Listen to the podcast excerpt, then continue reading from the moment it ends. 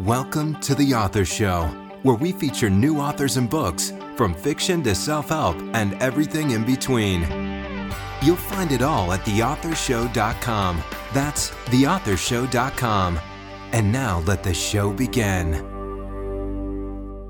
Hello and welcome back to the show. This is your host, Don McCauley. Today we're welcoming the program author John William Law, and he is the author of Who Nuked the Duke.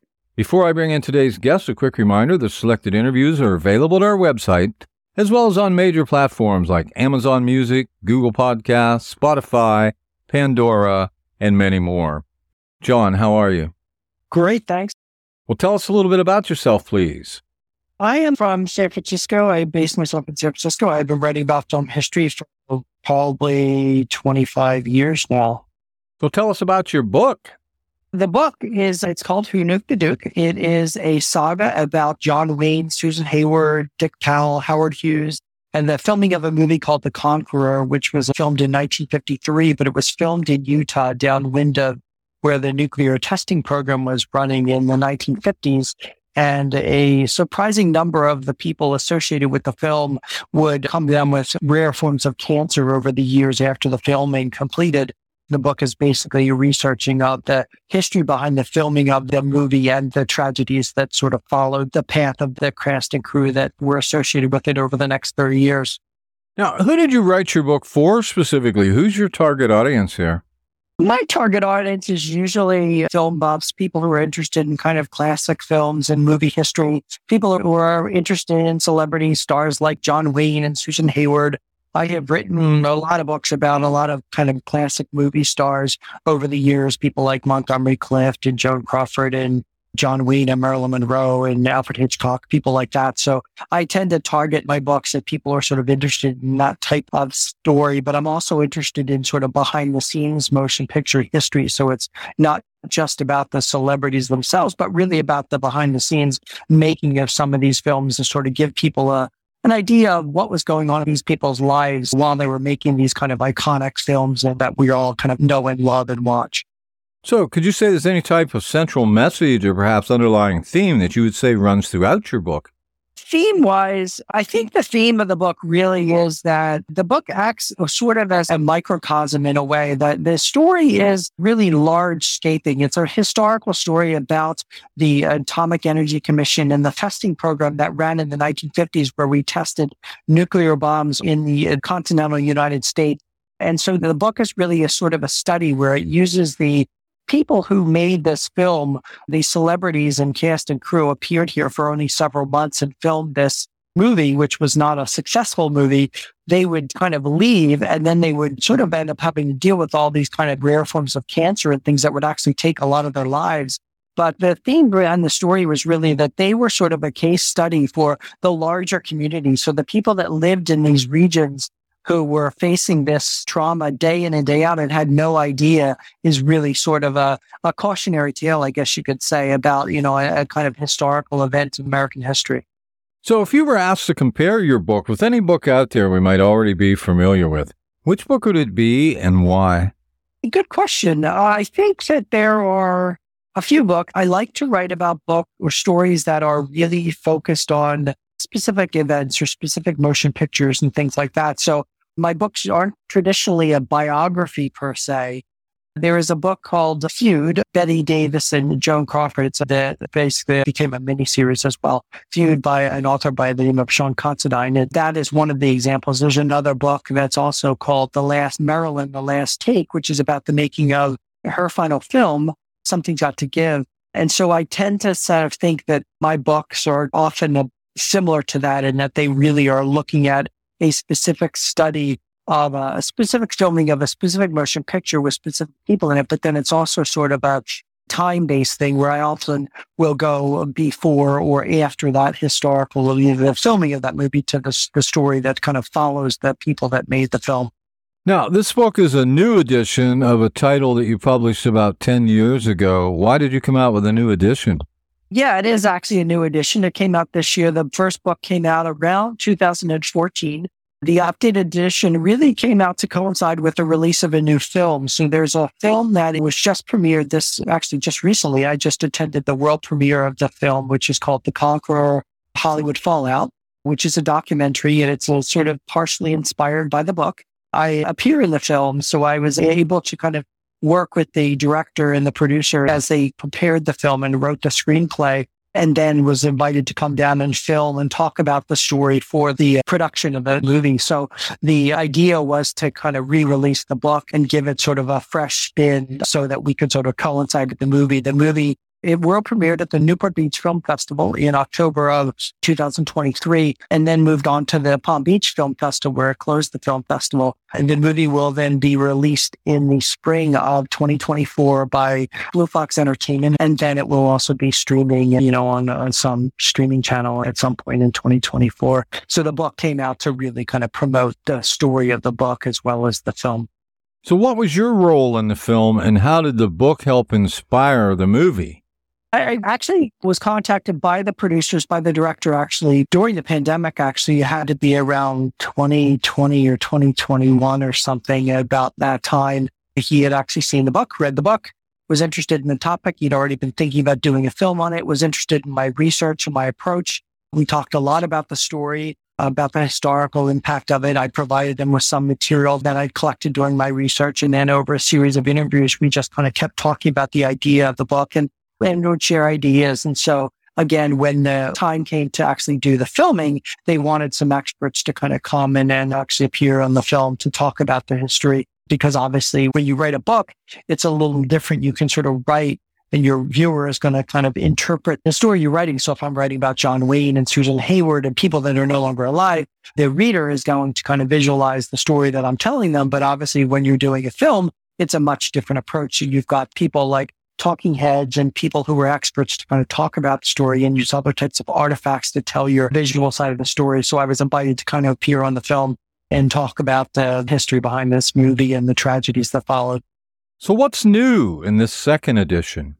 The second edition was a chance for me to sort of go back and revisit the book. I had looked at it in a while, actually had to do a little bit of research for it uh, to kind of prep myself for the filming because I hadn't really looked at the topic too much over the the year since the, the release of the book, I actually done another TV series that I was invited to talk on as well about the same story. So I was a little familiar with the topic again, but I had to go back and visit it. So then after the filming, we decided to kind of go back and update the book. So I was able to kind of refresh the kind of forward entry into the book and then clean up some interior sections of the book that I wanted to make some adjustments to. And then we added on an entirely new chapter at the back that was sort of an epilogue of sorts to sort of bring the book up to date to talk about things that happened since the book was first published and things that were going on today that were still kind of made the story sort of fresh and current because there's a lot of kind of class action. Well, there was a class action suit and there was some kind of compensation act that is still kind of in the news today that they're still fighting for compensation for, from these events that happened. So was it difficult to revisit the project? Yeah, yes, I would say it, it, was difficult all around in a way for me. Partly, I eh, when I did the book the first time, I found it very difficult. As I mentioned, I'm very much interested in film history, and so writing about people like John Wayne and Susan Hayward and the filming of a movie like The Conqueror itself, that in itself was the fun part of doing a book. The challenge for this book was that you had to sort of visit a bunch of other topic areas that I didn't necessarily feel that were my strong suit or that I was particularly overly interested in. So writing about things like the Atomic Energy Commission and the Nevada test site and the nuclear bomb blast that happened over a number of years and writing about cancer deaths and, you know, radiation, the impacts of radiation and those types of things were sort of more difficult. So for me to go back and revisit the book was sort of bringing myself all back into all those kind of areas that I you know, had to refamiliarize myself with to kind of feel like I could talk about it on film as well as write about it. So it was sort of an added set of a challenge. What's the response been to the book? The response has been good in a way. I think I was surprised. I've talked about people as well that the book in a lot of ways has been a very interesting book that a lot of people have gravitated to the story to talk about it. And I've done a lot of interviews about it. I've talked about it on podcasts. I've talked about it on television shows and in films now. And so I think people are interested in this subject matter, but at the same time, I would say that the book has never necessarily been, you know, probably my most successful book in terms of sales that way. And I think part of that comes from the dark subject matter. It's not just about John Wayne and Susan Hayward and the making of a motion picture, which actually in itself is certainly not a John Wayne picture that anyone is interested in or remembers because The Conqueror was probably one of his least successful or his biggest kind of failures as a movie. So the story itself doesn't draw people in as people are interested in John Wayne wouldn't necessarily gravitate to the book. But if you're interested in kind of history of not just film, but American history, yeah, it is something that a lot of people are sort of drawn to and sort of fascinated by the story. And I think that the resulting film that came out of this was probably sort of the highlight of sort of finding the story, getting some new attention and, and new life in it. I think that was sort of a nice thing that came out of this. How has the film been received?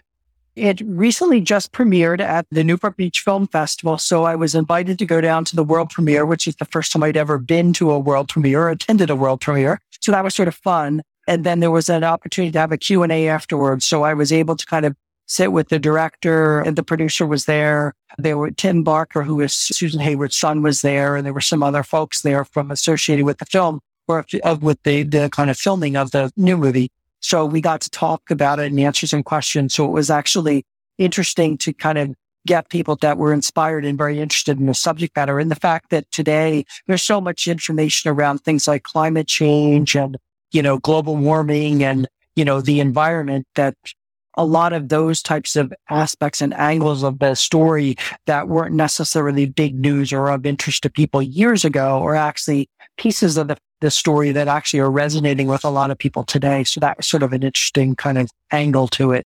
So how different are the film and the book? The film and the book are not the same. So they are a bit different. The book is relatively chronological in that I tried to really tell the story as a, a, historical event, I guess you could say. So it was really about the filming of this movie and then the 30 year saga that followed. So from about 1950 to 1980 with some years on the front end and the back end to kind of, you know, bookend the story.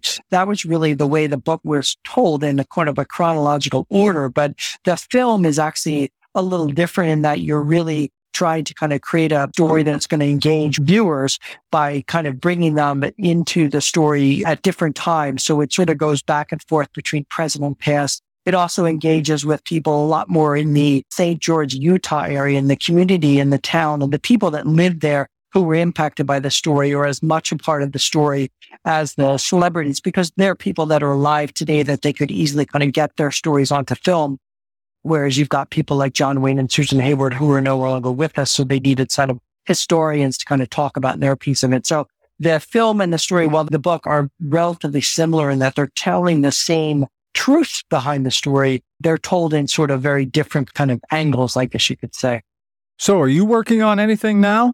Yes, I'm always working on something. I have a book coming out in 2024 on Bette Davis. It is called Wicked Becomes Her. And so that is another similar book, a very different story mm-hmm. in a way, but it's about a specific film. It's actually the, about Bette Davis's final film, which was called Wicked Stepmother, which was again a big failure, which is similar to The Conqueror in a lot of ways. So there's a lot of similarities to it, but actually that film was probably done about 30 years ago. So it's actually another interesting kind of 30 year saga, I guess. But it was an interesting story to kind of tell because there's a lot of really fascinating pieces behind the scenes. So even though the film itself isn't necessarily an interesting one for Bette Davis fans. It's actually the story behind it is actually probably more fascinating than the film was. So, in your opinion, who should buy your book? I think that I would love to think that people who were, again, interested in movie history and in how making a movie can change the lives of all the people associated with it, whether the movie is a great movie or a bad movie, they can often have really interesting tales behind their making and have these sort of ripple effects to the people's lives. So the people that are sort of interested in kind of film history tend to gravitate to the books I read. But at the same time, this book really also reaches out to kind of interest people who are interested in American history. Things like, again, government oversight, the Atomic Energy Commission, the nuclear testing program. People are interested in kind of global warming and climate change and the uh, kind of you know, impacts that we as human beings and mankind have on the planet that we live. I think these stories and the topic that's in this book really resonates with those people as much as movie fans. Do you have a website? I don't. The publisher's website, which is uh, has information on the book. I do have a podcast series that I do host, which is called Hollywouldn't, the Hollywood Declassified podcast series. And we did a series of about seven episodes, I think it was, on this story. So as the lead up to the film's premiere, we did a series of episodes. And so that podcast series is actually on the the publisher's website at plumpublishing.com. That's probably the best place to kind of reach out to me or find information about the books that I've written or some of the books I've written, I should say, and this book in particular. Well, this has been just great. Our guest today has been John William Law, and he is the author of Who Nuked the Duke. John, thanks very much for being with us today. Thank you. This is Don McCauley wrapping up another edition of the Author Show. Go out there, buy the book today, and please share this interview with your friends so that they too have the opportunity to discover our guests and their work.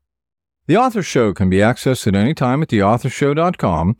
And whether you're an author who would like to be featured or a reader in search of new books to read, the Author Show is a great place to start. Check us daily as we continue to introduce wonderful authors of very interesting books on The Author Show. Thanks for listening to The Author Show. Find out more about authors and their work at theauthorshow.com. Theauthorshow.com. Tune in next time to another great author on The Author Show.